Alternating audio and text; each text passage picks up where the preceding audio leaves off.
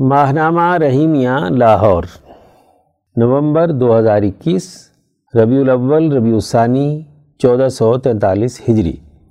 ارشاد گرامی، حضرت اقدس مولانا شاہ عبد القادر رائے پوری قدس سرہ، مسند نشین ثانی، خانقاہ عالیہ رحیمیہ رائے پور۔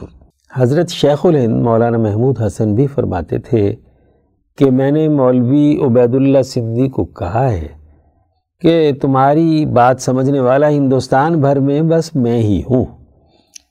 اس لیے عام لوگوں سے کوئی ایسی بات نہ کہنا جس سے وہ غلط فہمی میں پڑے۔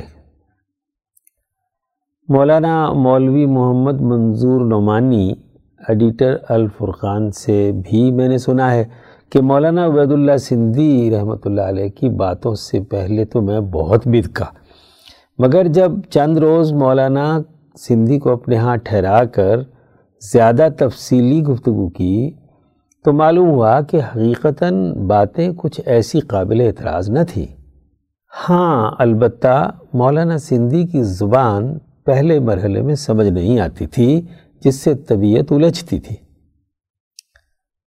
حضرت والا نے مزید فرمایا کہ مکہ معظمہ میں تو مولانا سندھی کا یہ طرز گفتگو نہ تھا۔ جو ہندوستان آ کر مولانا نے اختیار فرمایا۔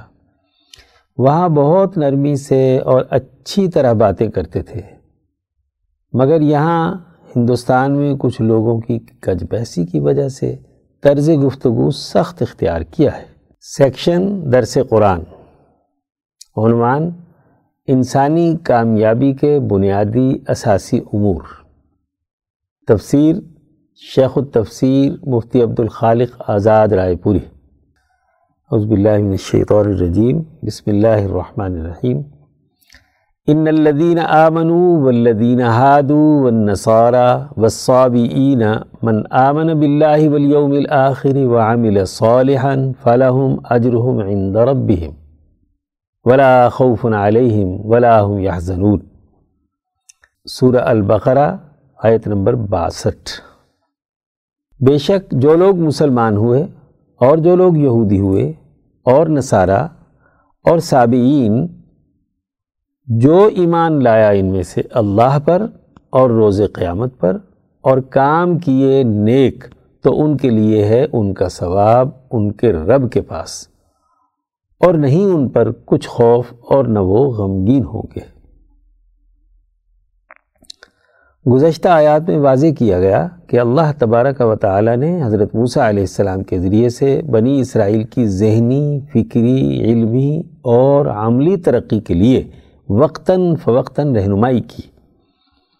انہیں کامیابی کا راستہ دکھایا، لیکن مجموعی طور پر ان میں غلامی کے پیدا شدہ اثرات اور دیگر خرابیوں کے سبب انہیں وہ ترقی حاصل نہ ہو سکی جو حضرت موسیٰ علیہ السلام کی جد و جہد کا ہدف تھا۔ ان کے مجموعی کردار کا نتیجہ یہ ہوا کہ وہ سیاسی ذلت اور معاشی بدحالی کے عذاب میں مبتلا ہو گئے۔ البتہ ان میں چند ایسے افراد ضرور موجود رہے جو انبیاء علیہ السلام کی سچی اتباع کے ذریعے سے ہر دور میں کسی نہ کسی طرح کامیاب ہوتے رہے۔ اس آیت مبارکہ میں ایک اصولی ضابطہ اور قانون بیان کیا جا رہا ہے کہ بلا تفریق مذہب و ملت و نسلی امتیاز کے۔ جو جماعت بھی صدق دل کے ساتھ اللہ پر ایمان لائے، آخرت پر یقین رکھے اور اپنے اعمال کو درست کرے، ان کے لیے کامیابی ہے۔ نسلی برتری اور اختلاف ملک و ملت کے حوالے سے پیدا شدہ تفریق کی کوئی حیثیت نہیں۔ تمام انبیاء علیہ السلام کی ان مشترکہ تعلیمات کی اتباع میں کامیابی ہے۔ ان الذین آمنو سب سے پہلے کتاب مقدس، قرآن حکیم اور نبی اکرم صلی اللہ علیہ وسلم پر ایمان لانے والی جماعت کا تذکرہ کیا ہے کہ جو لوگ مسلمان ہوئے، اللہ تبارک و تعالی کو ایک ماننے کا اقرار کیا۔ رسول اللہ صلی اللہ علیہ وسلم کی اتباع کے تسلیم کرنے کا اظہار کیا۔ عربوں میں سے اس وقت تک قریش اور خزرت کے قبائل ایمان لائے تھے۔ اور وہ اپنی قبائلی نسل پرستی اور جاہلانہ عصبیت کے دائرے سے پورے طور پر باہر نہیں نکلے تھے۔ اس لیے انہیں بھی یہاں مخاطب کیا جا رہا ہے۔ انہیں بھی اس جاہلانہ عصبیت کے دائرے سے نکل کر آیت کے آخر میں بیان کردہ تین امور کی اخلاص کے ساتھ پابندی کرنا لازمی اور ضروری ہے۔ والذین ہادو، وہ لوگ جو حضرت موسیٰ علیہ السلام اور تورات پر ایمان لانے کے دعوے دار ہیں۔ اپنے آپ کو یہودی کہتے ہیں۔ وہ بھی نسلی برتری کے مرض میں مبتلا ہے انبیاء علیہ السلام کی تعلیمات پر پورے طریقے سے عمل کرنے کے روادار نہیں ہیں۔ ان کے بارے میں بھی یہ اصول اور ضابطہ بیان کیا جا رہا ہے۔ ون نصارہ وہ لوگ جو حضرت عیسیٰ علیہ السلام اور ان پر نازل کردہ کتاب انجیل پر ایمان لانے کے دعوے دار ہیں۔ وہ بھی اپنے مخصوص تحریف شدہ دین کی فرقہ ورانہ گروہیت سے باہر نکلنے کے لیے تیار نہیں ہے انہوں نے خود ساختہ رہبانیت کی چادر اوڑھی ہوئی ہے اور ایمان کی اصل حقیقت سے بہت دور ہے۔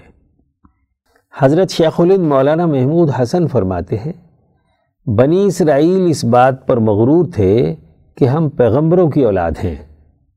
ہم ہر طرح اللہ کے نزدیک بہتر ہیں۔ یہود کہتے ہیں حضرت موسیٰ علیہ السلام کی امت کو اور نصارہ حضرت عیسیٰ علیہ السلام کی امت کو۔ وصابئین ہر قوم میں اللہ تبارک و تعالیٰ کی طرف سے انبیاء علیہ السلام اور قوموں کو ڈرانے والے نذیر آتے رہے ہیں۔ جیسا کہ اللہ تبارک و تعالیٰ کا ارشاد ہے امن امت اللہ خلافیہ نذیر، کوئی امت ایسی نہیں کہ جس میں ہم نے کوئی ڈرانے والا نہ بھیجا ہو۔ الفاتر، آیت نمبر چوبیس۔ دنیا کی ان بڑی بڑی اقوام میں ان ڈرانے والے انبیاء حکمہ کے ذریعے مذاہب و ملل وجود میں آتے رہے۔ ان میں تحریفات ہوئیں اور ان قوموں اور نسلوں میں بھی مذہبی گروہیت اور نسلی برتری اور عصبیت رہی ہے۔ وہ بھی اپنے فرقہ وارانہ گروہیت سے باہر نکلنے کے لیے تیار نہیں تھے۔ سابعین سے مراد بنی اسماعیل اور بنی اسماعیل کے علاوہ دنیا کی وہ اقوام اور ملتیں ہیں جو حضرت آدم علیہ السلام سے لے کر حضرت ابراہیم علیہ السلام سے پہلے تک کے انبیاء اور حکمہ کی تعلیمات قبول کرنے کی دعوے دار رہی ہیں۔ ان زیادہ تر اقوام میں ایران کے مجوس، ہندوستان کے ہندو، چین کے بدھ اور یونانی اور رومی نسلیں قبل از قبول عیسائیت شامل ہیں۔ ان میں بھی عصبیت اور گروہیت بھری ہوئی تھی۔ من آمن باللہ والیوم الآخر وعمل صالحہ۔ ان چاروں جماعتوں، گروہوں، فرقوں اور ملتوں کے افراد میں سے کوئی فرد اور جماعت ان تین بنیادی اساسی امور پر عمل کرے گا، وہی اجر کا مستحق اور علمی و عملی طور پر کامیاب ہوگا۔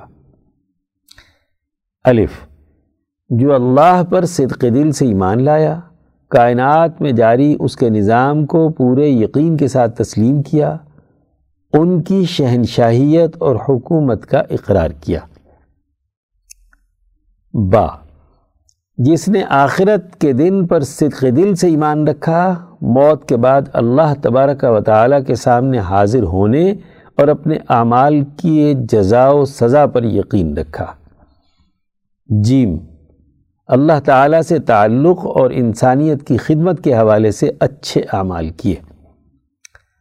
فَلَهُمْ أَجْرُهُمْ عِنْدَ رَبِّهِمْ وَلَا خَوْفٌ عَلَيْهِمْ وَلَا هُمْ يَحْسَنُونَ جن لوگوں نے بھی یہ تین امور سر انجام دیے ان کے لیے، ان کے رب کے ہاں بڑا اجر ہے۔ حضرت شیخ الند رحمۃ اللہ علیہ فرماتے ہیں یعنی کسی فرقہ خاص پر موقوف نہیں۔ یقین لانا شرط ہے اور عمل نیک۔ سو جس کو یہ نصیب ہوا، ثواب پایا۔ ایسے لوگوں پر نہ ہی کسی قسم کا مستقبل میں کوئی خوف ہے اور نہ ہی ماضی کے کسی عمل پر افسوس اور غم، وہی کامیاب ہیں۔ سیکشن درس حدیث، عنوان حب مال و جاہ کا نقصان۔ تحریر مولانا ڈاکٹر محمد ناصر جھنگ۔ عن كعب بن مالك الانصاری، عن ابیہ قال قال رسول اللہ صلی اللہ علیہ وسلم، ما ذئبان جائعان ارسلا فی غنمی بی لها من حرس المرء علی المال والشرف لدینه۔ سنن الترمزی حدیث نمبر دو ہزار تین سو چھہتر۔ حضرت کعب ابن مالک انصاری رضی اللہ عنہ اپنے والد سے روایت کرتے ہیں کہ رسول اللہ صلی اللہ علیہ وسلم نے فرمایا، دو بھوکے بھیڑیے بکریوں کے ریور میں چھوڑ دیے جائیں تو وہ اتنا فساد اور خرابی نہ کریں جتنا آدمی کے دین کو مال و جاہ کی حرص خراب کرتی ہے۔ زیر نظر حدیث میں ذکر کی گئی مثال کی روح سے بکریوں کے ریوڑ میں دو بھوکے بیڑیے بکریوں کو جو نقصان پہنچاتے ہیں، اس سے کہیں زیادہ نقصان انسان کے دین کے لیے حرص اور خود پسندی کا مرض ہے۔ صوفیہ اکرام کے ہاں اسے حب مال اور حب جاہ کہا جاتا ہے۔ تزکیہ نفس کے لیے صوفیاء کی محنت کا دائع کار انسان کی انہی دو بد اخلاقیوں کا خاتمہ ہے۔ انسان کا یہ مرض اگر ٹھیک ہو جائے تو اس کی دنیا و آخرت سمر جاتی ہے۔ مال کی بے جا محبت انسان کو حلال کمانے اور کھانے سے دور کر دیتی ہے۔ اسے خود غرض، لالچی اور استحصال پسند بناتی ہے۔ مال کا بندہ بنا کر دنیا و آخرت کی ناکامی کا ذریعہ بنتی ہے۔ اس طرح تکبر و غرور اور جاہ پرستی کا معاملہ ہے۔ انسان کا اپنے انسانی شرف کو قائم رکھنا اور اپنی عزت نفس کا خیال رکھنا دینی اور انسانی تقاضا ہے۔ لیکن جب انسان محض اپنے آپ کو برتر ثابت کرنے کے لیے دوسروں کو اپنے سے کمتر سمجھتا ہے، ان کی توہین کرتا ہے اور انہیں ذلیل کرتا ہے، تو اللہ کو یہ ناپسند ہے۔ یہ رویہ شرف انسانیت کو داغدار کر دیتا ہے۔ حضرت اقدس مولانا شاہ سعید احمد رائے پوری نے ایک موقع پر فرمایا کہ حب جاہ کا مرض بہت خطرناک ہے۔ یہ ایسا سانپ ہے جو موقع کے انتظار میں رہتا ہے اور انسان کو اس کے آخری وقت میں بھی ڈس لیتا ہے۔ آج یہ دونوں امراض انفرادی حالت سے بڑھ کر اجتماعیت کا حصہ ہو گئے ہیں اور انسانی اعمال بد کی وجہ سے خشکی اور تری میں فساد برپا ہو گیا ہے۔ سورہ الروم آیت نمبر اکتالیس۔ دنیا میں اس وقت تباہی و بربادی، انہی مال پرستوں اور مغرور لوگوں کی جنگ کا نتیجہ ہے۔ ملٹی نیشنل کمپنیاں پوری دنیا کے وسائل کو ہڑپ کیے جا رہی ہیں۔ اقوام کی معیشتوں کو، ان کے معاشروں کو، ان کی سیاست کو تہوالہ کر رہی ہیں۔ غریب لوگ ایڑیاں رگڑ رگڑ کر مر رہے ہیں۔ بیمار انسان اپنا علاج کروانے سے عاجز ہیں عصر حاضر میں حب مال کا مرض بین الاقوامی سرمایہ دارانہ نظام کی شکل اختیار کر گیا ہے۔ حضور صلی اللہ علیہ وسلم کے اس ارشاد کے مطابق نہ صرف فرد کو حب مال کا مرض نقصان دیتا ہے، بلکہ یہ مرض قوموں اور جماعتوں میں آ جائے تو اس کی تباہ کاری کا اندازہ کرنا مشکل نہیں۔ اللہ تعالی ہمیں ان اخلاق رضیلہ سے محفوظ فرمائے۔ اور اخلاق عالیہ نصیب فرمائے۔ سیکشن صحابہ کا ایمان افروز کردار۔ عنوان، حضرت ام کلثوم رضی اللہ عنہا بنت رسول اللہ صلی اللہ علیہ وسلم۔ تحریر، مولانا قاضی محمد یوسف حسن عبدال حضرت ام کلثوم رضی اللہ عنہا حضور اقدس صلی اللہ علیہ وسلم کی تیسری صاحبزادی تھیں۔ آپ بیست نبوی سے چھ سال پہلے مکہ مکرمہ میں پیدا ہوئیں۔ حضور صلی اللہ علیہ وسلم کے اعلان نبوت کے بعد اسلام قبول کرنے والی خواتین میں اپنی والدہ حضرت خدیجت القبرہ رضی اللہ عنہ کے ساتھ، اپنی بہنوں اور دیگر اسلام قبول کرنے والی خواتین کے ساتھ نبی اکرم صلی اللہ علیہ وآلہ وسلم کے ہاتھ پر بیعت کی۔ گہوار نبی صلی اللہ علیہ وسلم میں علم و اخلاق اور پیکر حسن حیا کے عمدہ فطری ماحول میں پروان چڑھی۔ تمام انسانی، دینی اور نسوانی خوبیوں کی حامل تھی۔ مکی زندگی کی مشکلات میں دین حق اور اجتماعی تحریک میں صحابہ اکرام رضوان اللہ علیہ مجمعین اور اہل بیت نبی کریم صلی اللہ علیہ وسلم میں صبر و استقامت کے ساتھ احیاء دین اور غلبہ دین کی عظیم الشان جد و جہد میں اسوہ کامل کا معیار ٹھہری۔ حضور صلی اللہ علیہ وسلم کی معیت میں خاندان کے ساتھ تین سال کے قریب شیب ابی طالب کی مشکلات جھیلیں اور مکے کے مشرکانہ نظام کے ظلم کا شکار رہیں حضرت ام کلثوم اپنی ماں حضرت خدیجہ رضی اللہ عنہ کے ساتھ بہت مشابہت رکھتی تھی۔ ان کے دل کا سرور اور آپ صلی اللہ علیہ وسلم کی آنکھوں کی ٹھنڈک تھی۔ اپنی دونوں بڑی بہنوں کی شادی کے بعد گھریلو سرگرمیوں میں ماں کا ہاتھ بٹاتی اور ابا جان کی آنکھوں میں مقام صدق و حیا کی تصویر تھی۔ مکی زندگی کے آخری سالوں میں ماں کی جدائی کا صدمہ برداشت کیا۔ آپ صلی اللہ علیہ وسلم اپنے دینی و علمی کاموں کے ساتھ ساتھ بیٹیوں کا خیال بھی رکھتے تھے۔ ایک طرف سیدہ ام کلثوم ہیں دوسری طرف جنت کی عورتوں کی سردار سیدہ فاطمہ ہیں۔ گھریلو امور میں نگرانی، مشاورت، حفاظت، رہنمائی کے حوالے سے آپ صلی اللہ علیہ وسلم اپنی بیٹیوں کے دلوں کی آواز شدت سے محسوس فرماتے اور ان کو اپنی شفقت سے فیضیاب فرماتے۔ حضرت ام کلثوم رضی اللہ عنہ کی نسبت ابو لہب کے بیٹے اتیبہ کے ساتھ طے تھی۔ اس نے محض حضور صلی اللہ علیہ وسلم کو دکھ پہنچانے کے لیے رخصتی سے قبل ہی حضرت ام کلثوم کو طلاق دے دی۔ حضور اقدس صلی اللہ علیہ وسلم کی دوسری صاحبزادی حضرت سیدہ رقیہ حضرت عثمان رضی اللہ عنہ کے نکاح میں تھی۔ ان کی وفات کے بعد ربیع الاول تین ہجری میں آپ صلی اللہ علیہ وسلم نے اللہ تعالیٰ کے حکم سے سابقہ مہر کی مقدار پر حضرت ام کلثوم رضی اللہ عنہ کا نکاح بھی حضرت عثمان سے کر دیا۔ حضرت ام کلثوم کی کوئی اولاد نہ ہوئی۔ چھ سال تک حضرت عثمان کے ساتھ خوشگوار گھریلو زندگی بسر کرنے کے بعد شابان نو ہجری میں حضرت ام کلثوم کا انتقال ہو گیا۔ آپ کے غسل و کفن کے انتظامات کی حضور صلی اللہ علیہ وسلم نے خود نگرانی فرمائی، خود نماز جنازہ پڑھائی اور آپ کی مغفرت کی دعا مانگی۔ تمام صحابہ اکرام نے نماز جنازہ میں شرکت کی۔ آپ کی تدفین جنت البقی میں ہوئی۔ سیدہ ام کلثوم رضی اللہ عنہ کی وفات کا آپ کو سخت ملال ہوا۔ صحیح بخاری میں ہے کہ حضرت انس بن مالک فرماتے ہیں کہ ایک بار آپ صلی اللہ علیہ وسلم ام کلثوم کی قبر پر تشریف فرما تھے اور آپ کی آنکھوں سے شدت غم کی وجہ سے آنسو جاری تھے۔ اظہارت الخفا عن خلافت الخلفاء، از امام شاہ ولی اللہ دہلوی رحمۃ اللہ علیہ جلد سوئم بنات اربع از مولانا محمد نافع۔ سیکشن شذرات۔ عنوان خلافت راشدہ کے نظام میں وسیع تر بامانی مشاورت اور آج کی جمہوریت۔ تحریر محمد عباس شاد۔ وطن عزیز کی سیاست اپنے روز قیام سے ہی مختلف نعروں سے عبارت رہی ہے۔ جیسا کہ ہم نے گزشتہ ماہ کے شذرات میں یہاں اسلامی نظام کے نمائشی نعروں کے برعکس چند سنجیدہ گزارشات پیش کی تھی۔ یہاں روز اول کی طرح آج بھی ایک پارٹی جس کے پاس اقتدار بھی ہے، وہ اپنی سیاست میں ریاست مدینہ کے سلوگن کو بڑی مستقل مزاجی سے اپنائے ہوئے ہے۔ اگرچہ وہ اپنے تین سالہ اقتدار میں کوئی بھی پالیسی ریاست مدینہ کے اصول پر نہیں بنا سکی خصوصاً ملک کی اقتصادی حالت اور مہنگائی کے منہ زور گھوڑے نے ان کے تمام تردابوں کی قلعی کھول دی ہے۔ ہماری رائے میں سیاست مدینہ حضرت صلی اللہ علیہ وسلم اور آپ صلی اللہ علیہ وسلم کی تربیت یافتہ جماعت کے نظام کے علاوہ کوئی معنی نہیں رکھتی۔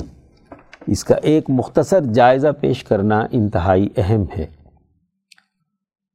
اس قدسی صفت جماعت نے اندرونی اور بیرونی چیلنجز پر قابو پانے کے ساتھ ساتھ ایسے اعلیٰ سیاسی، سماجی اور معاشی اصولوں پر مبنی نظام قائم کیا جن کی ناگزریت کو آج بھی دنیا تسلیم کرتی ہے۔ خلافت راشدہ ایک مثالی اور ماڈل حکومت کا مفہوم رکھتی ہے، جس کا نفاذ چند ایسے سیاسی و معاشی اصولوں سے عبارت ہے جو اپنی معنویت میں سدا بہار ہیں۔ زمان و مکان کا کوئی تغیر و تبدل اس کی تازگی کو گہنا نہیں سکتا۔ ان اصولوں کی اس افاقی حیثیت کو کہیں بھی اور کسی بھی دور میں اپنایا جا سکتا ہے۔ اس نظام کا ایک اہم اصول بامانہ اجتماعی مشاورت رہا ہے کہ لوگوں کی رائے اور مشورے سے حکومت قائم ہوگی۔ اس کو موجودہ دور میں جمہوریت کی مروجہ تعبیر سے پہچانا جاتا ہے۔ عوام کی رائے کے الرغم حکومت پر کسی چور دروازے سے یا محض طاقت سے قبضہ نہیں کیا جا سکتا۔ اور جس شخص کو حکمران منتخب کر لیا جائے، وہ آمرانہ طرز حکومت اختیار نہیں کرے گا، بلکہ حکومت چلانے میں وہ لوگوں کی رائے اور مشورے کا پابند ہوگا۔ مشورے اور رائے کا فورم ہر زمانے میں کسی بھی شکل و صورت کا ہو سکتا ہے۔ چنانچہ چاروں خلفاء کے تقرر میں جمہوریت کے اصول پر لوگوں کی مشاورت نے اہم کردار ادا کیا۔ حکومت کے معاملات کو خلیفہ کے ساتھ باقاعدہ ایک کابینہ چلایا کرتی تھی جو عموماً سینئر ترین صحابہ پر مشتمل تھی، جس میں سربراہی کا کردار خلیفہ ادا کرتے تھے۔ بڑے اور اہم مسائل میں مشاورت کا پروسیجر یہ تھا کہ فیصلے سے قبل اصلاۃ جامعہ کا اعلان کروایا جاتا جس پر دارالخلافے کے تمام افراد مسجد میں جمع ہو جاتے، حتیٰ کہ خواتین سے رائے حاصل کرنے کا بھی اہتمام کیا جاتا۔ حل طلب مسئلہ حاضرین شورا کے سامنے پیش کیا جاتا۔ سب لوگ آزادی سے اپنی رائے دیتے۔ جس پر اتفاق رائے ہو جاتا، اس پر فیصلہ کر لیا جاتا۔ مشاورت میں اصحاب عشرہ مبشرہ، بدری صحابہ اور بیت رضوان میں شریک صحابہ اکرام رضی اللہ عنہ کے ساتھ ساتھ عام باشندگان سے بھی رائے کا اہتمام کیا جاتا تھا۔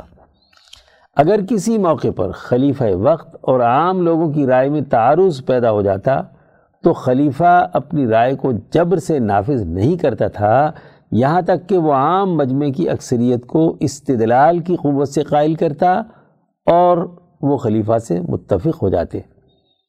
جب کسروی نظام کے خاتمے کے بعد عراق کی مفتوحہ زمینوں کا مسئلہ درپیش ہوا تو اکثریت کی رائے ان زمینوں کو ان فاتحین میں بطور مال غنیمت تقسیم کرنے کی تھی جن کی جد و جہد سے عراق زیر نگی ہوا۔ جبکہ خلیفہ راشد حضرت عمر فاروق رضی اللہ عنہ کی رائے ریاستی ملکیت میں رکھتے ہوئے زمینوں پر پہلے سے کام کرنے والے کسانوں سے پارٹنرشپ پر معاملہ طے کرنے کی تھی کہ وہ پیداوار کا ایک متعین حصہ یا متعینہ معاوضہ یعنی خراج ریاست کو ادا کریں اور بقیہ پیداوار سے فائدہ اٹھائیں۔ اس پر کئی دن بحث ہوئی۔ بلاخر جب اکثریت حضرت عمر رضی اللہ عنہ کی رائے سے متفق ہوئی تو تب اسے نافذ کیا گیا۔ قومی سطح کے مسائل میں قبائل اور صوبوں کی قیادت کو بھی بلایا جاتا اور ان کے ساتھ اجتماعی مشاورت کے بعد فیصلے کیے جاتے۔ مشاورت کے ان اجتماعات میں سرکاری نمائندوں کے ساتھ ساتھ قوم کے عام افراد کو بھی شریک ہونے کا پورا حق دیا جاتا۔ ان اجلاسات میں کوئی بھی شخص آ کر اپنی رائے نہ صرف دے سکتا تھا، بلکہ اجلاس کے علاوہ کسی بھی وقت دربار خلافت میں اپنی رائے اور مشورہ نوٹ کروا سکتا تھا۔ دربار خلافت کے اجلاسات کسی عالی شان محل کی بجائے عام مسجد میں منعقد کیے جاتے تاکہ اس میں ہر شخص کی شرکت ممکن ہو۔ آج بسا اوقات جمہوری حکومتوں میں بھی بعض معاملات عام رعایا سے ریاست کے مفاد کے نام پر خفیہ رکھے جاتے ہیں اور انہیں پبلک نہیں کیا جاتا، جبکہ خلافت راشدہ کے نظام میں حکومتی معاملات سے عام رعایا کو باقاعدہ باخبر رکھا جاتا تھا۔ اور اس کے لیے نماز جمعہ کو مرکزیت حاصل تھی۔ دارالحکومت مدینہ منورہ میں شہری آبادی کے ساتھ ساتھ گرد و نواح کے دیہی علاقوں سے بھی لوگ بھرپور شرکت کرتے۔ حاکم وقت بھی جمعہ کا خطبہ اور گفتگو عام مذہبی مسائل کی بجائے اہم حکومتی معاملات اور اہم امور تک پھیلا دیتے۔ جمعہ کے مجمع میں شریک لوگوں کو عام اجازت ہوتی کہ وہ خلیفہ کی رائے سے اختلاف کر سکتے اور کسی سرکاری پالیسی پر تنقید یا عدم اطمینان کا اظہار بھی کر سکتے تھے۔ تاریخ نے اپنے دامن میں ایسے بیسیوں واقعات محفوظ کر رکھے ہیں جو ہمارے اس دعوے کی دلیل ہے۔ یہ آزادی رائے اور جمہوریت کی فضا صرف مرکز خلافت مدینہ منورہ تک ہی محدود نہیں تھی، بلکہ خلافت راشدہ میں قائم تمام صوبوں میں اسی ماڈل کو اختیار کیا گیا تھا۔ ہر شہر اور صوبوں کے گورنروں کا تعین مقامی لوگوں کی رائے اور مشورے سے ہوتا تھا۔ اہل بصرہ اور کوفہ والوں نے کئی بار اپنے گورنروں کے تبادلوں کے مطالبات مرکز خلافت تک پہنچائے تو ان کی رائے پر گورنر بدل دیے گئے۔ حج کے موقع پر گورنروں کی کارکردگی کا جائزہ لینے کے لیے باقاعدہ کھلی کچہریاں لگتی اور کوئی بھی عام شخص بلا خوف و تردد گورنروں کے خلاف اپنا مقدمہ پیش کر سکتا تھا۔ یہ ریکارڈ بھی تاریخ کے صفحات میں محفوظ ہے کہ لوگ خلفۂ راشدین تک اپنی شکایات پہنچاتے اور وہاں سے اپنے حق میں فیصلے لیتے۔ مرکز خلافت باقاعدہ عام لوگوں کے حقوق کا محافظ تھا اور گورنروں کو باقاعدہ حکم تھا کہ وہ اپنے فیصلے اہل شہر کی مشاورت کے بغیر سر انجام نہیں دے سکتے۔ مشاورت ان پر لازم ہے۔ خلافت راشدہ کے نظام میں انسانی بنیادی حقوق سمیت آزادی اظہار رائے اور مشاورت کا ایسا اہتمام کیا گیا تھا کہ آج کا جدید جمہوری نظام بھی شاید اس کی مثال پیش نہ کر سکے۔ مدیر سیکشن افکار شاہ ولی اللہ عنوان عدالت انسانیت کا چوتھا بنیادی خلق۔ مترجم مفتی عبد الخالق آزاد رائے پوری۔ امام شاہ ولی اللہ دہلوی رحمۃ اللہ علیہ حجت اللہ البالغہ میں فرماتے ہیں انسانیت کے بنیادی اخلاق میں سے چوتھا اصول عدالت ہے۔ عدالت کی حقیقت اور معنویت۔ عدالت ایک ایسے ملکہ یعنی استعداد اور صلاحیت کا نام ہے کہ جس کے ذریعے سے بڑے سہل انداز میں گھریلو نظام سے لے کر قومی اور بین الاقوامی سیاست اور ملکی اداروں کے نظم و نسق کو عدل و انصاف کے مطابق صالح طور پر قائم کیا جائے۔ عدالت کے اس ملکہ کی اصل بنیاد انسانی نفس کی ایسی جبلت اور فطرت ہے کہ جس میں سوسائٹی سے متعلق افکار کلیہ، جامعیت پر مبنی کلی افکار ظاہر ہوں اور ان کے ذریعے سے عملی طور پر ایک ایسا سیاسی نظام وجود میں آئے جو اللہ تبارک و تعالی اور اس کے فرشتوں کے ساتھ پسندیدہ نسبت رکھتا ہو۔ امام انقلاب مولانا عبید اللہ سندھی اس کی تشریح میں فرماتے ہیں کہ افکار کلیہ سے مراد ایسے افکار و نظریات اور خیالات ہیں کہ جو جمہور انسانوں کے لیے نفع بخش ثابت ہوں۔ اس کی ضد ایسے افکار و خیالات و نظریات ہوتے ہیں جو انفرادی اور شخصی مفادات پر مبنی ہوں۔ اللہ کے نزدیک عدل و انصاف کے بنیادی امور۔ اس کی حقیقت یہ ہے کہ اللہ تعالیٰ نے کائنات میں درج ذیل امور کا ارادہ فرمایا ہے۔ ایک، انسانی معاملات کا انتظام صحیح طور پر قائم ہو۔ دو، اور یہ کہ لوگ ایک دوسرے کے ساتھ باہمی تعاون کریں۔ تین اور یہ کہ کوئی کسی پر ظلم و ستم نہ ڈھائے۔ چار، اور یہ کہ لوگ ایک دوسرے کے ساتھ مل جل کر باہم محبت سے رہیں۔ پانچ، اور یہ کہ وہ ایک ایسے جسم کی مانند، ایسے طور پر زندگی بسر کریں کہ اگر جسم کے ایک عضو کو تکلیف ہو، تو اس کے باقی تمام اعضاء بخار اور تکلیف میں مبتلا ہو جاتے ہیں۔ چھ، اور یہ کہ انسانوں کی نسل کثرت سے بڑھے۔ نسل کشی کا ماحول نہ ہو۔ سات، اور یہ کہ ان کے قانون شکن لوگوں کو سزائیں دی جائیں۔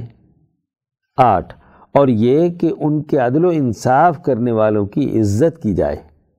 نو، اور یہ کہ ان میں رائج فاسد رسومات اور نظاموں کا خاتمہ کیا جائے۔ دس، اور یہ کہ ان میں بھلائی پر مبنی سچے اور برحق قوانین کا نظام غالب کیا جائے۔ اس حوالے سے اللہ سبحانہ و تعالی نے اپنی مخلوق میں اجمالی طور پر قضا یعنی فیصلہ جاری کر دیا۔ اس طرح یہ تمام امور اللہ تعالیٰ کے اس فیصلے کی تشریح اور تفصیل ہیں۔ امام انقلاب مولانا عبید اللہ سندھی اس کی تشریح میں فرماتے ہیں کہ اللہ تعالیٰ کی جانب سے جاری ہونے والی قضا اور فیصلے کی تشریح اور تفصیل کا مطلب یہ ہے کہ اللہ تبارک و تعالی نے یہ تمام امور اجمالی طور پر ازل سے ہی انسانیت کے لیے لکھ دیے تھے۔ پھر ان امور کا اظہار یک بعد دیگرے وقتاً فوقتاً عدم سے وجود میں آتا رہا ہے۔ اس طرح یہ دس امور وجود میں آئے۔ عدل کے حوالے سے اللہ تعالیٰ کے مقرب فرشتوں کے کام۔ اللہ تبارک و تعالی نے اپنے مقرب فرشتوں کو ان امور کی تلقین کی ہے۔ اس لیے الف، وہ فرشتے ان تمام لوگوں کے لیے دعا کرتے ہیں جو انسانیت میں، عدل و انصاف کے مطابق جد و جہد میں مصروف رہتے ہیں۔ با، اور ان تمام لوگوں پر لانت بھیجتے ہیں جو لوگ انسانیت میں فساد پیدا کرتے ہیں۔ یہ بات درج ذیل آیات میں ہے۔ ایک اللہ تبارک و تعالی نے سورہ نور آیت نمبر پچپن میں ارشاد فرمایا ہے کہ اللہ تعالی نے ان لوگوں سے جو تم میں سے ایمان لائے اور انہوں نے عمل صالح کیے یہ وعدہ کر لیا ہے کہ الف انہیں زمین میں ضرور خلیفہ بنائے گا جیسا کہ ان سے پہلے لوگوں کو خلیفہ بنایا تھا۔ با اللہ اپنے پسندیدہ دین اور نظام کو مضبوط اور مستحکم کرے گا۔ جیم۔ اور اللہ تعالیٰ ضرور ان کی خوف کی حالت کو امن میں بدل دے گا۔ دال، انہیں چاہیے کہ وہ میری عبادت کریں اور میرے ساتھ کسی کو شریک نہ ٹھہرائیں۔ ہاں جس نے اس کے بعد کفر کیا اور ناشکری کی، سو وہی لوگ فاسق اور نافرمان ہیں۔ دوسری جگہ اللہ تعالیٰ نے سورہ الرعد آیت نمبر بیس تا چوبیس میں اشاد فرمایا، الف، وہ لوگ جو اللہ تعالیٰ سے کیے ہوئے عہد کو پورا کرتے ہیں اور انہیں نہیں توڑتے۔ با، اللہ نے جن رشتوں کو جوڑنے کا حکم دیا ہے، انہیں وہ لوگ جوڑتے اور ملاتے ہیں اور وہ اپنے رب سے ڈرتے ہیں اور برے حساب کا خوف رکھتے ہیں۔ جیم جو لوگ اپنے رب کی خوشی اور رضا کے لیے صبر و استقامت اختیار کرتے ہیں اور نماز قائم کرتے ہیں اور جو رزق ہم نے دیا اس کو ظاہری اور خفیہ طور پر خرچ کرتے ہیں اور برائی کا مقابلہ اچھائی سے کرتے ہیں، انہی کے لیے آخرت کا گھر ہے۔ دال۔ ایسے لوگ ہمیشہ کی جنت میں داخل ہوں گے۔ اور جو ان کے آبا و اجداد اور ان کی بیویوں اور ان کی اولاد میں سے نیک ہوں گے، وہ بھی ان کے ساتھ داخل ہوں گے اور فرشتے ان پر ہر دروازے سے داخل ہوں گے۔ فرشتے ان پر سلامتی کہیں گے، اس وجہ سے کہ جو تم نے صبر کیا، پس تمہیں آخرت کا گھر بہت اچھا ملا۔ تیسری جگہ، اللہ تعالیٰ نے سورہ الرعد کی آیت نمبر پچیس میں ظلم کرنے والوں کے بارے میں فرمایا۔ الف۔ وہ لوگ جنہوں نے اللہ سے پختہ طور پر کیے ہوئے معاہدات کو توڑا، با، اللہ نے جن رشتوں کو جوڑنے کا حکم دیا تھا انہیں توڑا، جیم، اور انہوں نے زمین میں فساد بچایا دال، ایسے لوگوں پر اللہ اور اس کے فرشتوں کی طرف سے لانت ہے اور ان کے لیے بہت ہی برا گھر ہے۔ جاری ہے، من ابواب الاحسان باب نمبر ایک، علم الشرائع والاحسان سیکشن، تاریخ اسلام کے ناقابل فراموش واقعات۔ عنوان، اندلس کے علماء و سائنسدان۔ شیخ اکبر محی الدین ابن عربی رحمہ اللہ تعالی۔ تحریر، مفتی محمد اشرف عاطف، لاہور۔ بارہویں صدی عیسوی کے عبقری انسان، عظیم فلسفی، مفکر، محقق صوفی علوم کا بحر نا پیدا کنار، روحانی و عرفانی نظام شمسی کے مدار، اسلامی تصوف میں شیخ اکبر کے خطاب سے جن کا تذکرہ کیا گیا ہے، جن کا لقب محی الدین ہے، واقعی جو روحانی اقدار کے لیے حیات آفرین ہے جی ہاں یہ ہیں شیخ اکبر ابو بکر، محمد بن علی بن محمد بن احمد ابن عربی الاندلسی الحاتمی الطائی۔ جو عرب کے نام ورسخی حاتم طائی کیے بھائی کی اولاد میں سے ہیں آپ کے خاندان کا تعلق قبیلہ بنو تے سے ہے، جو ہجرت کر کے اندلس میں آباد ہو گیا تھا۔ آپ اندلس کے شہر مرثیہ میں ستائیس رمضان المبارک پانچ سو ساٹھ ہجری یعنی گیارہ سو پینسٹھ عیسوی میں پیدا ہوئے۔ آٹھ برس کے تھے کہ مرثیہ پر الموحدین کہلانے والے فرقے کا قبضہ ہو گیا، جس کی وجہ سے آپ کے خاندان کو وہاں سے ہجرت کرنا پڑی۔ چنانچہ آپ کے خاندان نے لشبونا پرتگال کے دارالحکومت لزبن میں پناہ لی۔ تاہم، جلد ہی آپ کے والد کو اشپیلیا کے امیر ابو یعقوب یوسف کے دربار میں اہم عہدے کی پیشکش ہوئی۔ اس طرح آپ کا خاندان پھر سے اندلس کے مشہور شہر اشبیلیا میں منتقل ہو گیا۔ آپ کی ابتدائی تعلیم مرسیہ اور لشبونا یعنی لزبن میں ہوئی۔ تعلیم کے متوسط و اعلیٰ مدارج اشبیلیا ہی میں طے کیے۔ یہیں پر آپ کو علماء و صوفیاء کی مجالس میں استفادے کا موقع ملا، بلکہ آپ کا بیشتر وقت صوفیاء کی مجالس میں گزرتا تھا۔ آپ کے ماموں ابو مسلم خولانی رحمہ اللہ بھی اپنے وقت کے بہت بڑے عالم اور صوفی تھے۔ آپ نے حصول علم اور اصلاح و تزکیہ کی خاطر دور دراز کے سفر بھی کیے۔ خصوصاً شمالی افریقہ کے ممالک کی طرف رجحان زیادہ تھا۔ یہاں آپ کو ایسے اہل اللہ کی صحبت میسر ہوئی جنہوں نے آپ کی روحانی ترقی میں نمایاں کردار ادا کیا۔ آپ ایک واسطے سے حضرت شیخ عبد القادر جیلانی قدس سرہو کے فیض یافتہ بھی ہیں۔ شیخ ابن عربی اپنے خاص نظریے، خصوصاً تصوف، فلسفے اور کشف کے باعث ایک جدا گانا حیثیت کے مالک ہیں۔ ان کو محض صوفی یا فلسفی کہنا درست نہیں، بلکہ ان کا دائرہ فکر، اہم اسلامی و سماجی علوم، علم تفسیر و حدیث اصول فقہ، الہیات، فلسفہ، تصوف، صرف و نحو، سیرت وقائے نگاری، نفسیات، صوفیانہ شاعری، ما بعد الطبیات اور فلسفہ زمان و مکان کے پیچیدہ مسائل تک پھیلا ہوا ہے۔ وہ کثیر الاجزاء علوم کو باہم مربوط کر کے نتائج اخذ کرنے کی طرف مائل ہیں۔ ان کا نظام فکر کثرت میں وحدت کا نظارہ کرنے پر قادر ہے۔ ابن عربی کی فکر کا نقطۂ ماسکہ فلسفہ وحدت الوجود ہے۔ عام خیال یہ ہے کہ تصوف میں وحدت الوجود کا تصور سب سے پہلے انہوں نے ہی پیش کیا تھا۔ یہ فلسفہ ایسا عملی و انقلابی ہے جو انسانوں کی حرکی قوتوں کو محمیز کرتا ہے۔ بقول غالب قطرے میں دجلہ دکھائی نہ دے اور جزم کل، قطرے میں دجلہ دکھائی نہ دے اور جزم میں کل، کھیل لڑکوں کا ہوا، دیدہ بینا نہ ہوا۔ سیکشن ملکی معیشت۔ عنوان، عالمی مالیاتی بحران ابھی ٹلا نہیں۔ تحریر، Muhammad Kashif Sharif Rawalpindi Dutch East India Company اور برٹش ایسٹ انڈیا کمپنی نے جدید مالیاتی نظام کی بنیاد رکھی تھی۔ مشترکہ سرمایہ کی طاقت سے ان کمپنیوں نے بر صغیر، مشرق بعید اور چین میں سترویں اور اٹھارہویں صدی میں لوٹ مار اور قتل و غارت گری کا بازار گرم رکھا۔ بے پناہ دولت جمع کر لینے کے باوجود یہ دونوں کمپنیاں انیسویں صدی کے وسط تک عملی طور پر بے اثر ہو چکی تھیں۔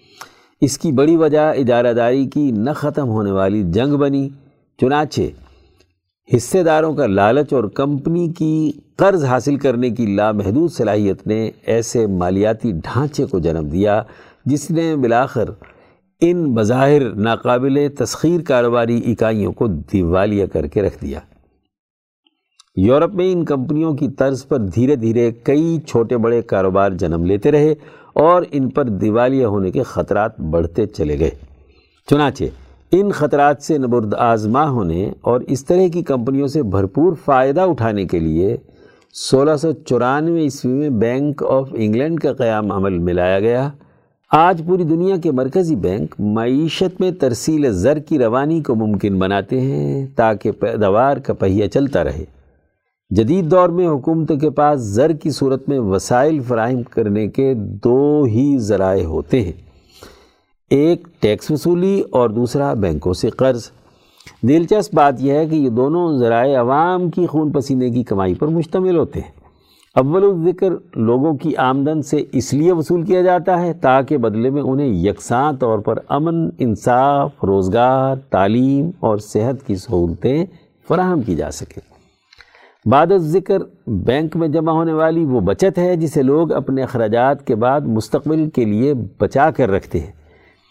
بینکوں سے قرض لے کر حکومتیں دراصل اس بچے کھچے زر کو بھی استعمال کر لیتی ہیں اور دھیرے دھیرے کل معیشت کو کنگال کر دیتی ہیں۔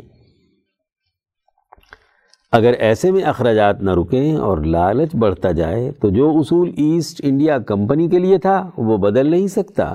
اب بھی ایسا ہی ہوگا اور مالیاتی نظام کو بکھرنا ہی ہوگا۔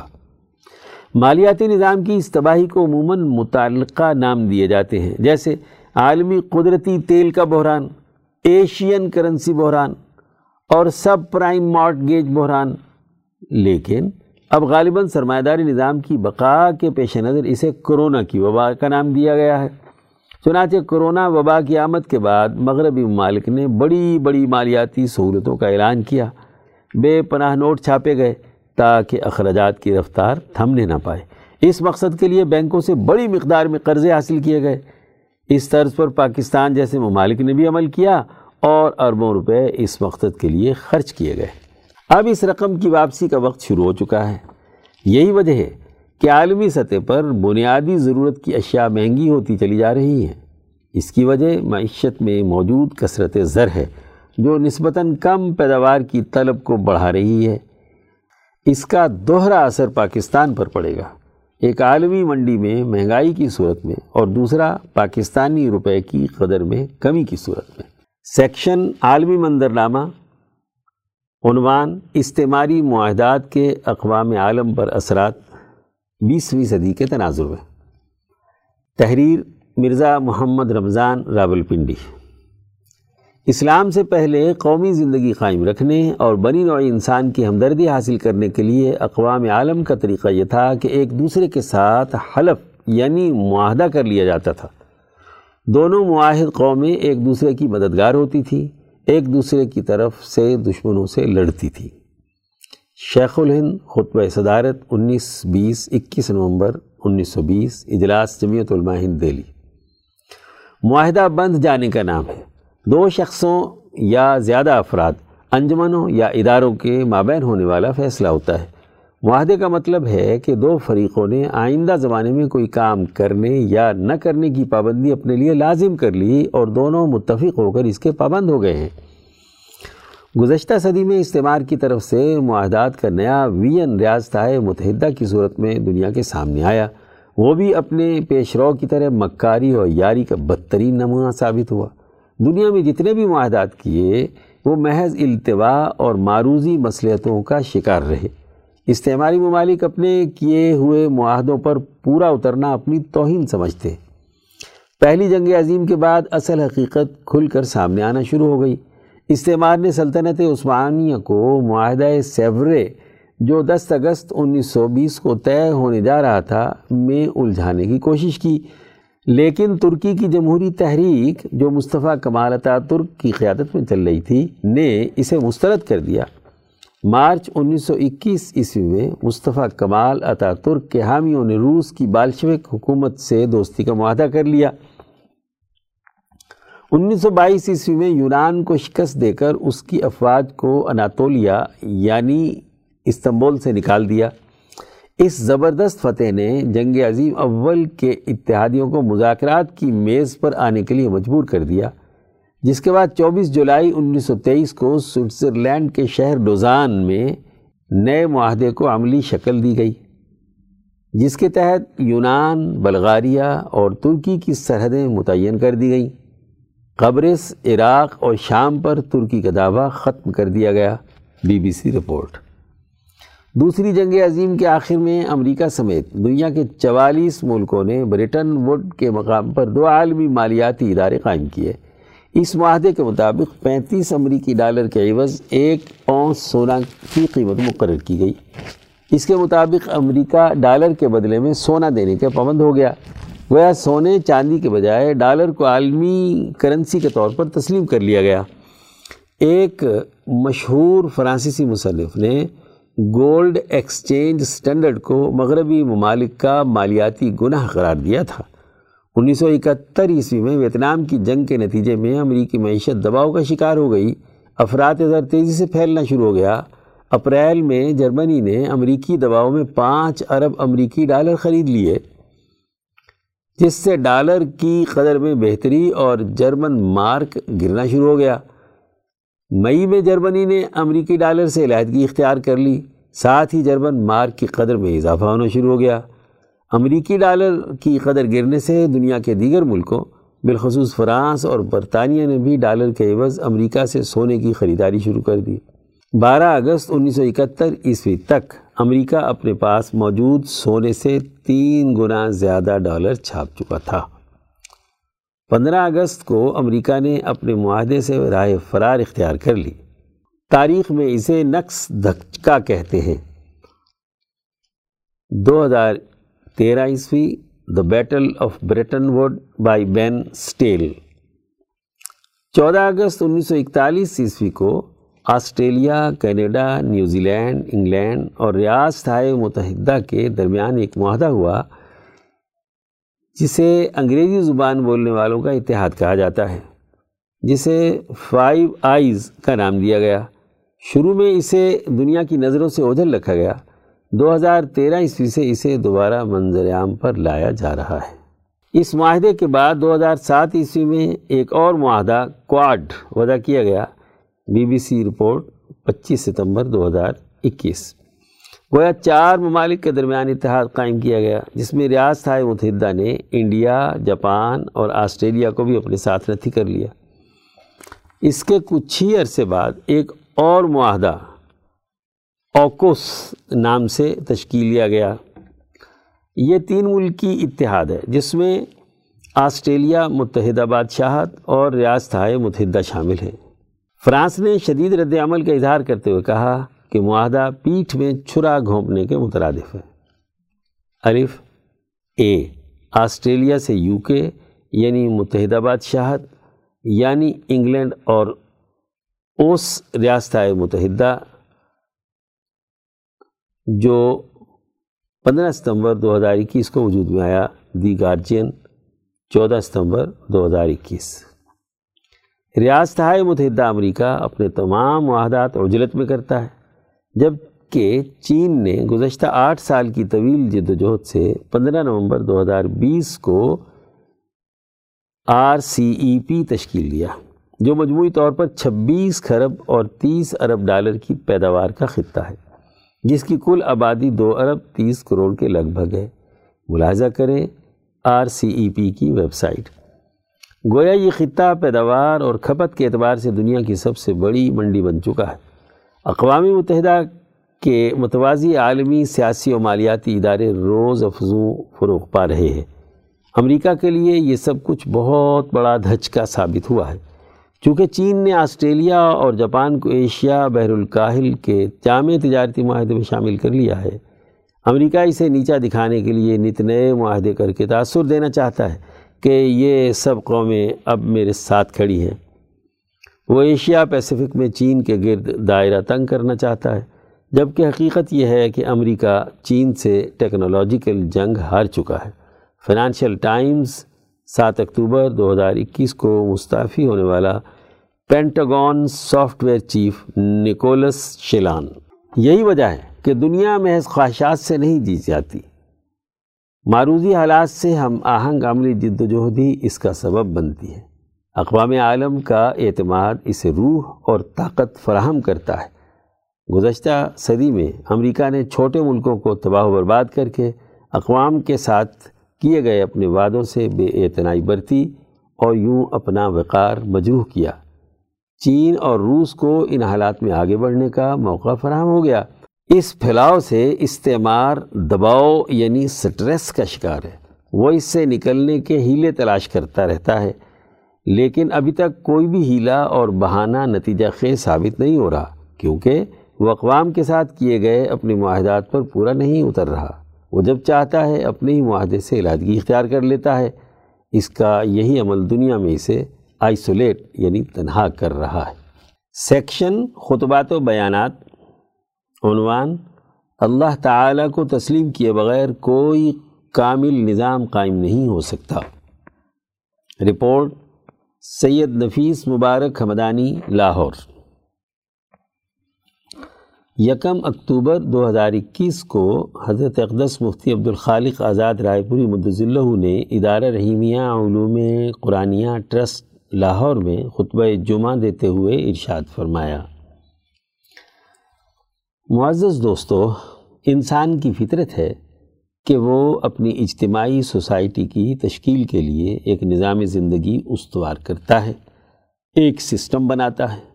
مہذب انسانیت اپنی اجتماعی طاقت اور قوت پیدا کرنے کے لیے کسی نہ کسی نظام کے دائر میں رہ کر کام کرتی ہے۔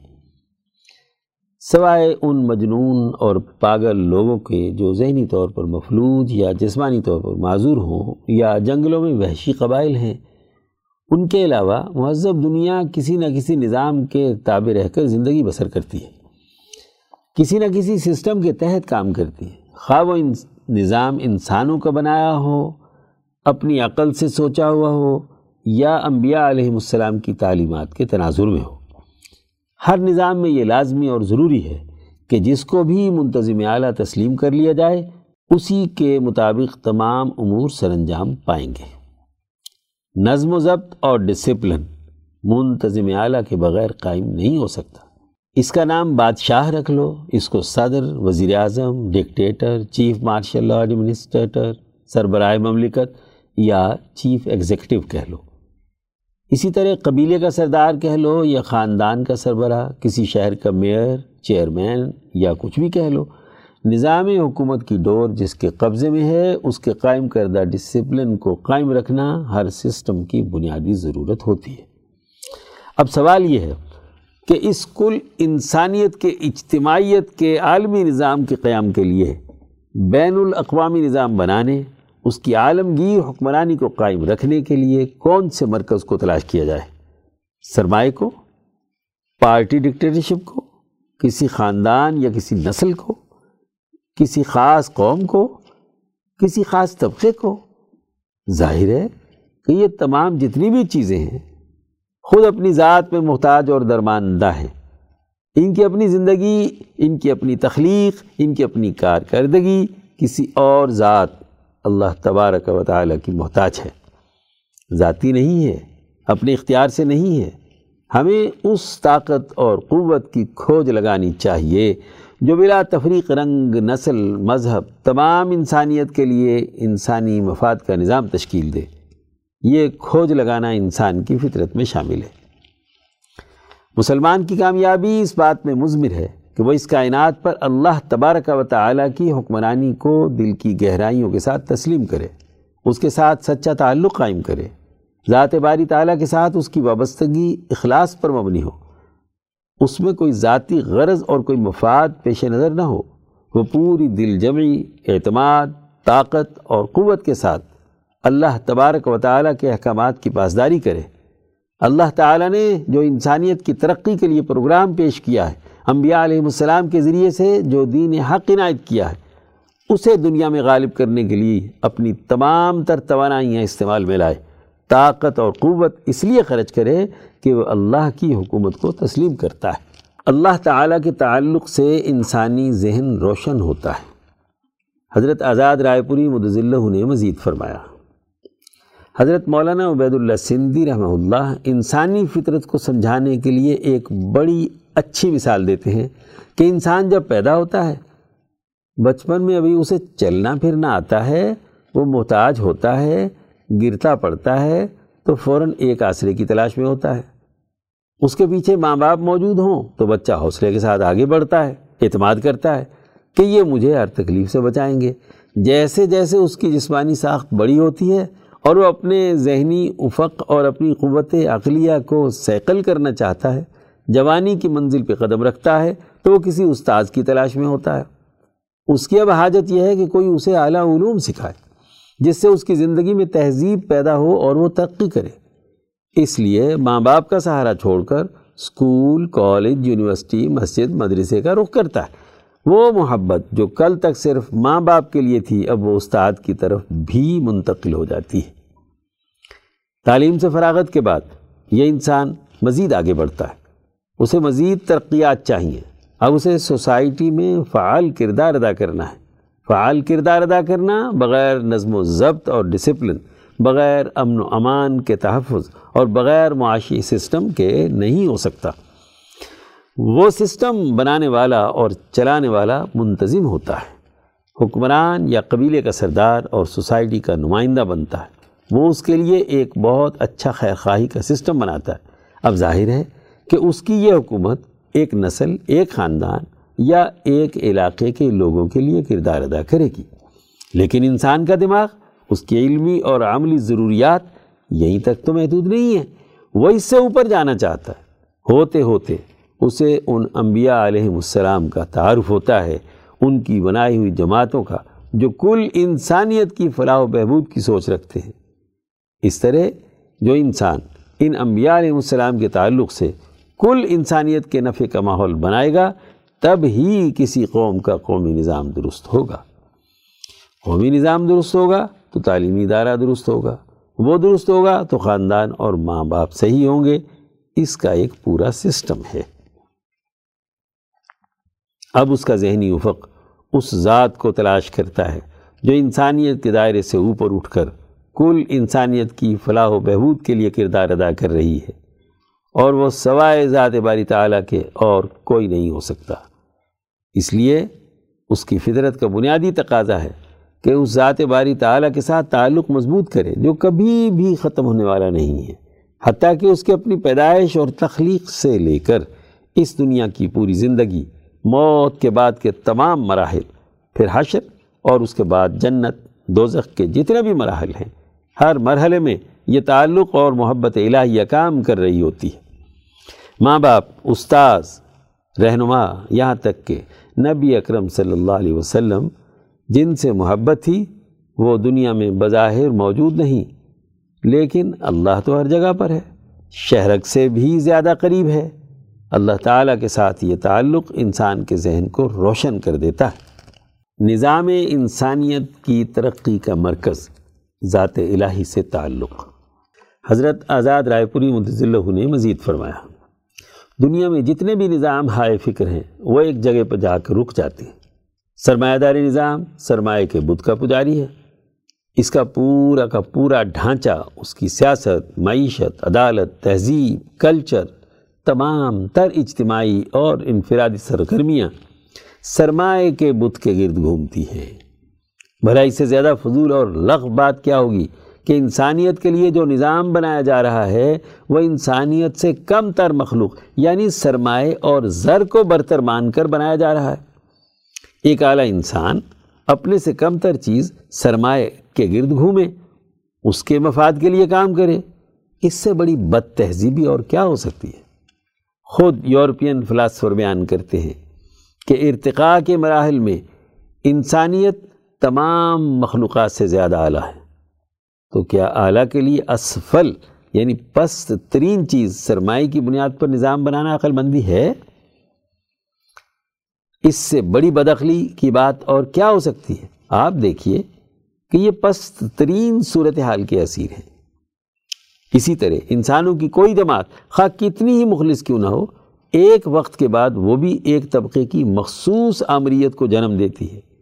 اس لیے کہ جب اس پرولتاریہ کے پاس حکومت کی طاقت آتی ہے، پیسہ آتا ہے، تو اس کا بھی دماغ خراب ہو جاتا ہے۔ وہ سرمایہ دار کی جگہ لے لیتا ہے۔ کل تک جو سرمایہ دار تھا، جس سے حکومت چھینی تھی، انقلاب برپا کیا تھا، وہ دولت اور خزانے اور حکمرانی کا مزہ۔ جب اس انقلابی جماعت کے لوگوں کے پاس آتا ہے، تو طاقت کا ارتکاز، تکبر اور ظلم پیدا کرتا ہے۔ انسان دشمنی پیدا کرتا ہے۔ کیونکہ محدود انسان کی سوچ بھی محدود ہوتی ہے۔ انسان مخلوق ہے اور محدود ہے۔ اسی طرح مذہب کے نام پر حکمران بننے والے بھی ایک وقت کے بعد مذہبی اخلاقیات ترک کر کے خود مذہبی پاپائیت قائم کر دیتے ہیں۔ سوشلزم اور کیمونزم کے نام پر بھی حکمران بننے والے پارٹی ڈکٹیٹرشپ کی بنیاد پر اسی پاپائیت کا مظاہرہ کرتے ہیں۔ کیا فرق ہے؟ اگر زار روس کی بنیاد پر آمریت قائم ہو تو ناجائز ہو، اور اگر سوشلزم کے نام پر آمریت قائم ہو تو وہ جائز ہو جائے گی۔ اس کا حل اس کے سوا اور کچھ نہیں کہ حکمران اعلیٰ صرف اور صرف ذات باری تعالیٰ کو مانا جائے۔ چنانچہ قرآن حکیم میں اللہ تعالیٰ کا تعارف کراتے ہوئے فرمایا گیا ہے، هو الحی وہ زندہ ہے۔ حی اس کو کہتے ہیں جس کی زندگی کسی سے مستعار یعنی ادھار لی ہوئی نہ ہو۔ وہ کسی دوسرے کا محتاج نہیں ہوتا۔ از خود ہے، ازل سے ہے ابد تک رہے گا۔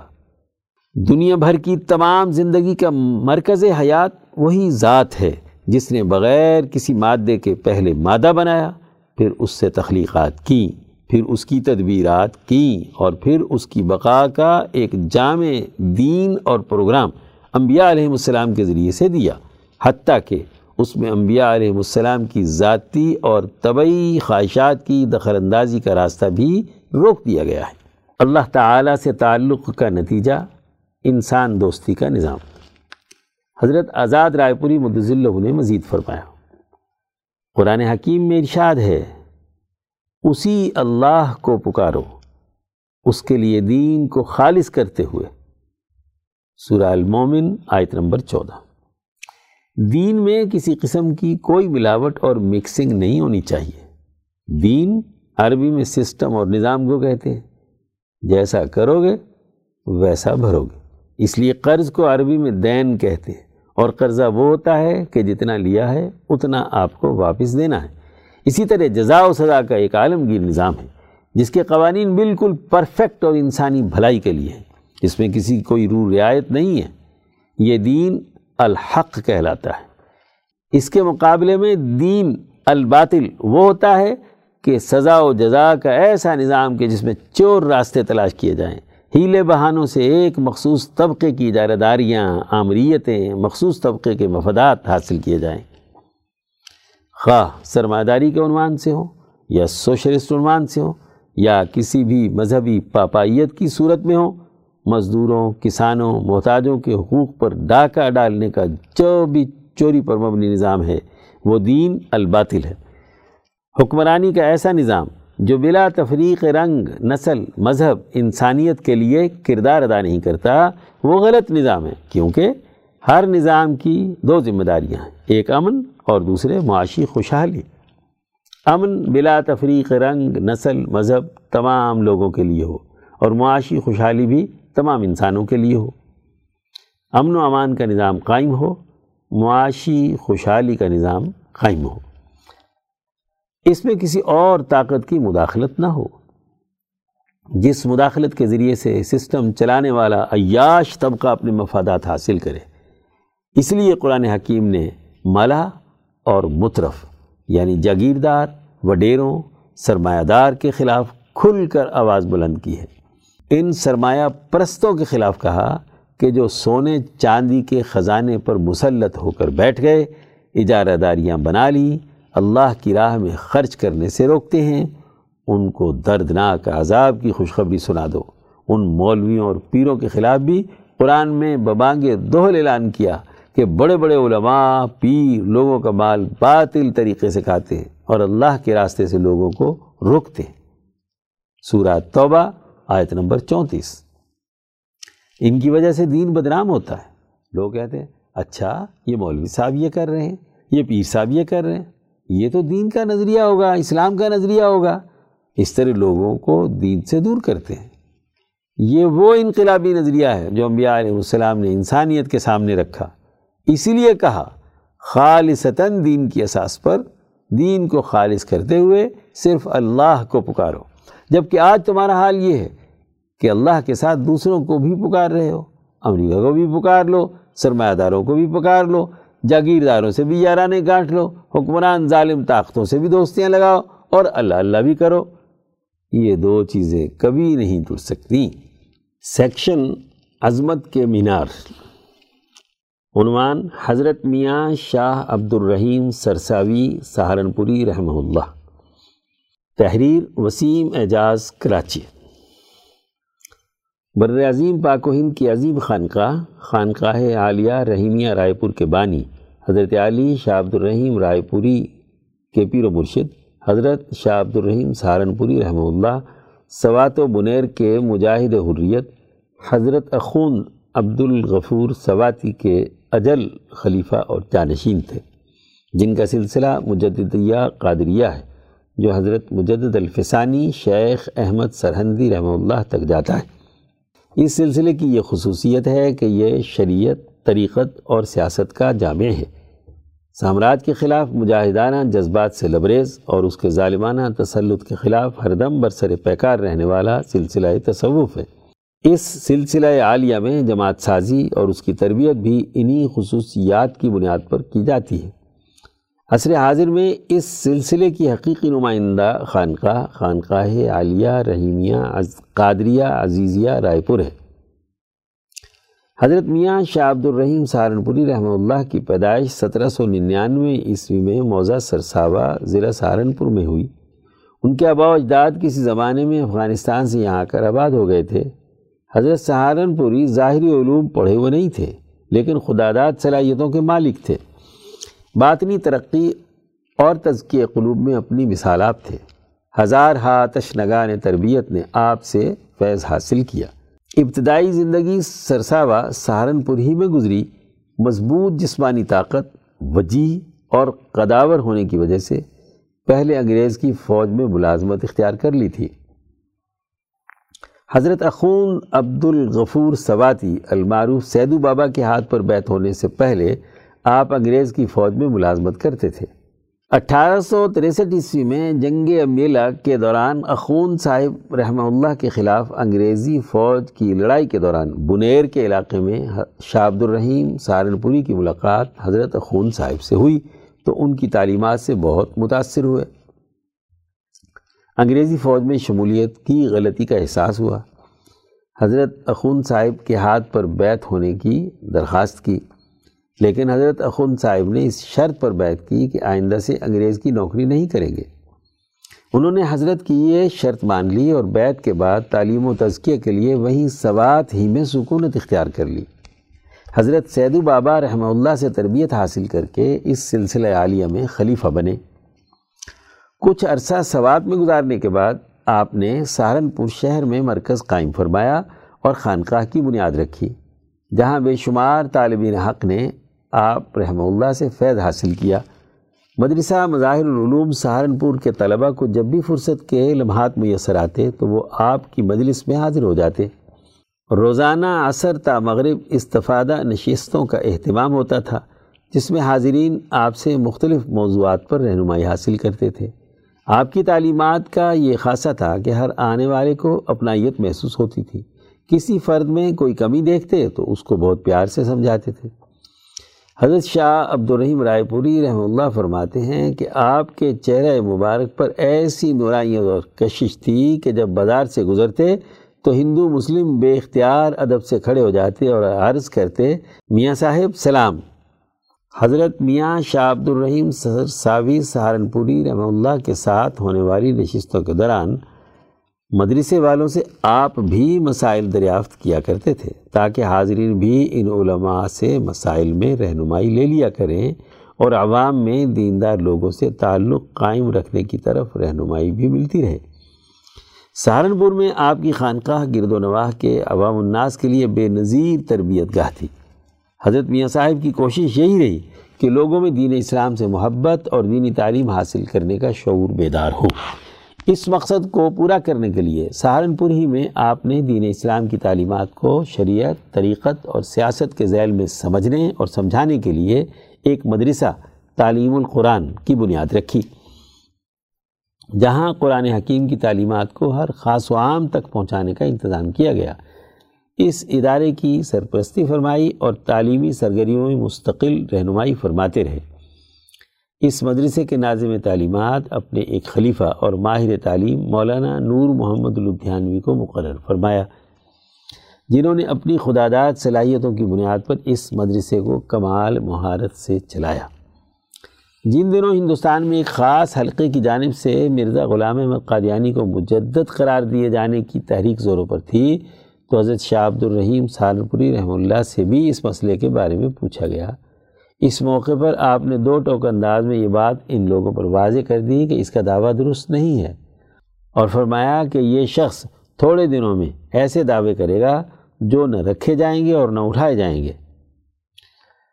حضرت موصوف رحمہ اللہ کے تربیت یافتگان میں سب سے نمایاں نام حضرت مولانا شاہ عبد الرحیم رائے پوری رحمہ اللہ کا ہے۔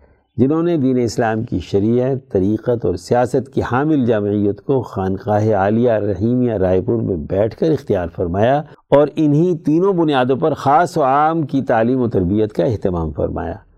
اگلے دور میں یہی تربیتی اسلوب اختیار کرتے ہوئے شاہ عبد الرحیم رائے پوری رحمہ اللہ نے بھی مولانا نور محمد لدھیانوی کو ہی اپنی تعلیمی سرگرمیوں کا انچارج مقرر فرمایا تھا۔ مولانا شاہ عبد الرحیم سہارنپوری سے حاصل ہونے والی حریت و آزادی کی فکر کو تحریک ریشمی رومال میں علمی کردار کے حوالے سے اجاگر کیا گیا۔ حضرت شاہ عبد الرحیم سہارنپوری رحمہ اللہ کا وصال نواسی سال کی عمر میں اکیس ربیع الاول تیرہ سو تین ہجری مطابق اٹھائیس دسمبر اٹھارہ سو پچاسی عیسوی کو ہوا۔ مزار مبارک سہارنپور میں امبالہ سے روڈ پر مسجد خلائق ہے آپ کے خلفاء میں مولانا محمد امیر باز خان، مولانا شاہ عبداللہ کرنالوی مولانا شاہ ابو الحسن شاہ عبد الرحیم رائے پوری، مولانا نور محمد لدھیانوی اور دیگر قابل ذکر ہے سیکشن وفیات۔ عنوان حضرت مولانا مفتی عبدالسلام چاٹگارمی رحمہ اللہ کا سانحہ ارتحال۔ تحریر مفتی عبد الخالق آزاد رائے پوری۔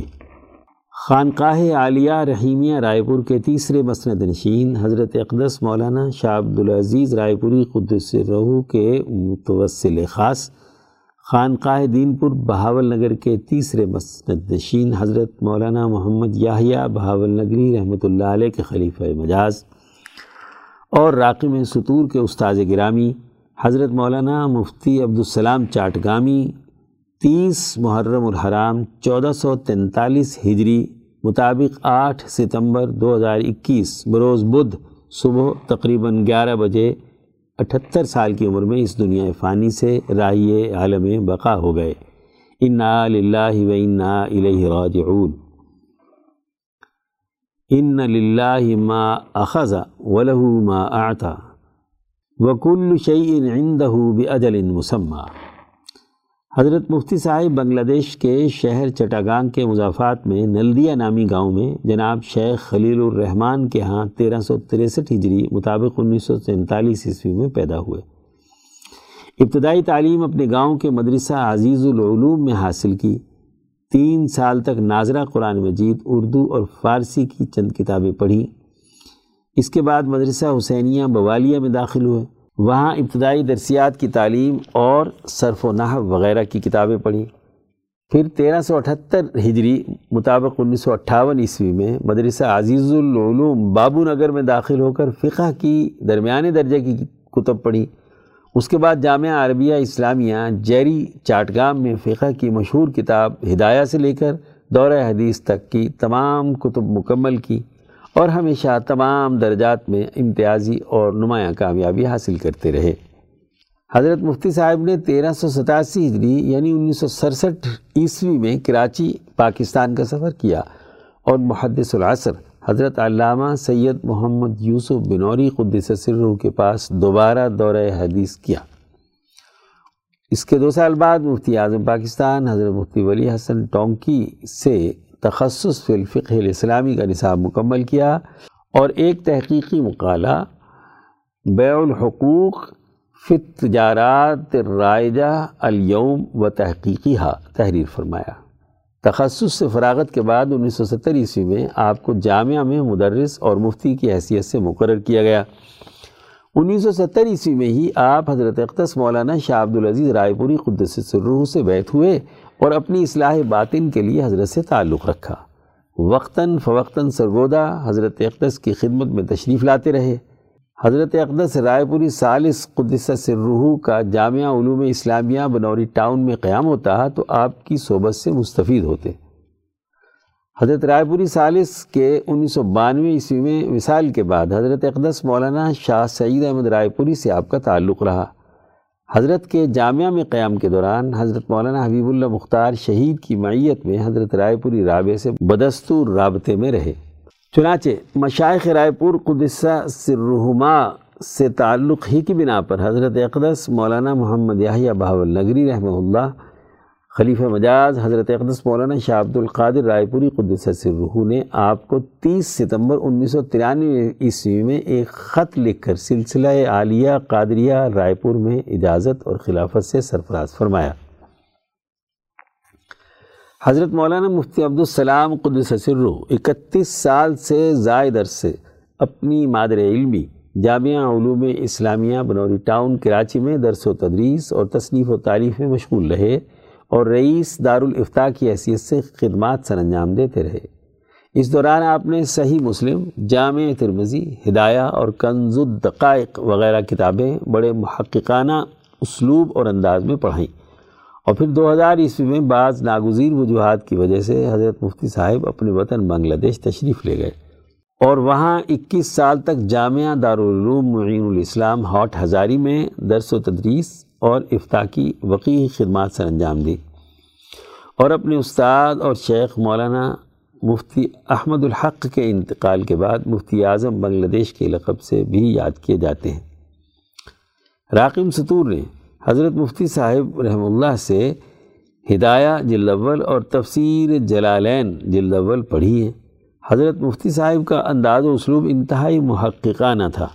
ہدایہ کی درس و تدریس میں حضرت مفتی صاحب کا وہی انداز و اسلوب تھا جو مفتی اعظم پاکستان حضرت مفتی ولی حسن ٹونکی اور ان کے استاد حضرت مولانا حیدر حسن ٹونکی کا رہا ہے۔ قانونی اور فقی جزیات کو ایک مربوط فقہی اصولی نظام کے صورت میں طلبہ کو سمجھانا آپ کا کمال تھا۔ اسی طرح جب راقم سطور نے جامعہ علوم اسلامیہ بنوری ٹاؤن کراچی میں تخصص فی الفقہ الاسلامی میں داخلہ لیا تو حضرت مفتی صاحب رحمہ اللہ سے فتح نویسی کی تربیت حاصل کرنے کا موقع ملا۔ اس حوالے سے آپ فتویٰ نویسی کے محققانہ اصول و ضوابط کو بڑی جامعیت کے ساتھ سمجھاتے اور آپ کا تحقیقی انداز و اسلوب سامنے آیا۔ حضرت مفتی صاحب کا ہماری جماعت کے طلبہ کے ساتھ بہت مشفقانہ تعلق رہا۔ حضرت اقدس رائے پوری سے تعلق کی وجہ سے ہم جیسے طالب علموں پر بہت مہربان رہتے۔ جامع مسجد عثمانیہ کے مکان میں آپ کی رہائش تھی۔ رائے پوری نسبت کے تعلق سے اکثر ہماری دعوت کیا کرتے تھے۔ راقی میں سطور جب بھی حضرت اقدس رائے پوری کی خدمت میں حاضری کے لیے سرگودا جاتا تو حضرت مفتی صاحب اپنے باطلی حالات اور کیفیات حضرت کو بتانے کے لیے ضرور بیان فرماتے۔ اور حضرت اقدس رائے پوری کے لیے سلام و بیان کے ساتھ کوئی نہ کوئی ہدیہ وغیرہ بھی ضرور عنایت فرماتے۔ اس پر حضرت اقدس رائے پوری جو کچھ جواب میں ارشاد فرماتے وہ حضرت مفتی صاحب کی خدمت میں ہم پیش کیا کرتے تھے۔ حضرت مفتی صاحب نے ساری زندگی درس و تدریس، تعلیم و تعلیف میں گزار دی۔ آپ نے فقی حوالے سے جو کتابیں تحریر فرمائیں، ان میں جواہر الفتاوہ پانچ جلد، آپ کے سوالات اور ان کا حل چار جلد، اسلامی معیشت کے بنیادی اصول اور اسلام میں اولاد کی تربیت اور اس کے حقوق وغیرہ کتب شامل ہیں۔ حضرت مفتی صاحب کے انتقال کے بعد ان کی نماز جنازہ دارالعلوم ہاٹ ہزاری میں ادا کی گئی اور جامعہ کے مقبرے میں مدفون ہوئے۔ اللہ مغفر لہو ورحم ہو وجعل الجنت مسوا سیکشن منظوب کلام۔ عنوان نعت رسول مقبول صلی اللہ علیہ وآلہ وسلم۔ تحریر رضوان رسول سائی وال وہ ماہ کامل فلک سے اترا، زمین پہ روشن دلیل بن کر۔ وہ ماہ کامل فلک سے اترا، زمین پہ روشن دلیل بن کر۔ جبین کون و مکان درخشاں ضیائے صبح جمیل بن کر۔ وہ ماہ کامل فلک سے اترا، زمین پہ روشن دلیل بن کر۔ جبین کون و مکان درخشاں۔ جبین کون و مکان درخشاں ضیائے صبح جمیل بن کر۔ جہاں میں آئے وہ شاہ لولاک کہ بشر کو عروج بخشے، پسے ہوں کا رفیق بن کر، لٹے ہوں کا کفیل بن کر۔ نبی کے دربار کی تجلی سے علم و حکمت کا نور لے کر۔ نبی کے دربار کی تجلی سے علم و حکمت کا نور لے کر۔ عرب کے صحرا نشین نکلے، انہی کا نقش جلیل بن کر۔ نبی کے دربار کی تجلی سے علم و حکمت کا نور لے کر عرب کے صحرا نشین نکلے، انہی کا نقش جلیل بن کر۔ خزاں رسیدہ زمیں پہ ان کے قدم پڑے تو بہار جاگی۔ خزاں رسیدہ زمیں پہ ان کے قدم پڑے تو بہار جاگی۔ تمام عالم ہوا معطر، کسی چمن کے مسیل بن کر۔ خزاں رسیدہ، زمین پہ ان کے قدم پڑے تو بہار جاگی۔ تمام عالم ہوا معطر، کسی چمن کے مسیل بن کر۔ گناہ ہو اس کا بوجھ لے کر چلا ہوں محشر کو اس یقین سے۔ گناہ ہو اس یاں کا بوجھ لے کر چلا ہوں محشر کو اس یقین سے۔ شفیع امت وہاں ملیں گے بشر کی خاطر وکیل بن کر۔ گناہ ہو اسیاں کا بوجھ لے کر چلا ہوں محشر کو اس یقین سے۔ شفیع امت وہاں ملیں گے بشر کی خاطر وکیل بن کر۔ وہ ماہ کامل فلک سے اترا زمیں پہ روشن دلیل بن کر، جبین کونوں مکان درخشاں ضیائے صبح جمیل بن کر۔ شکریہ۔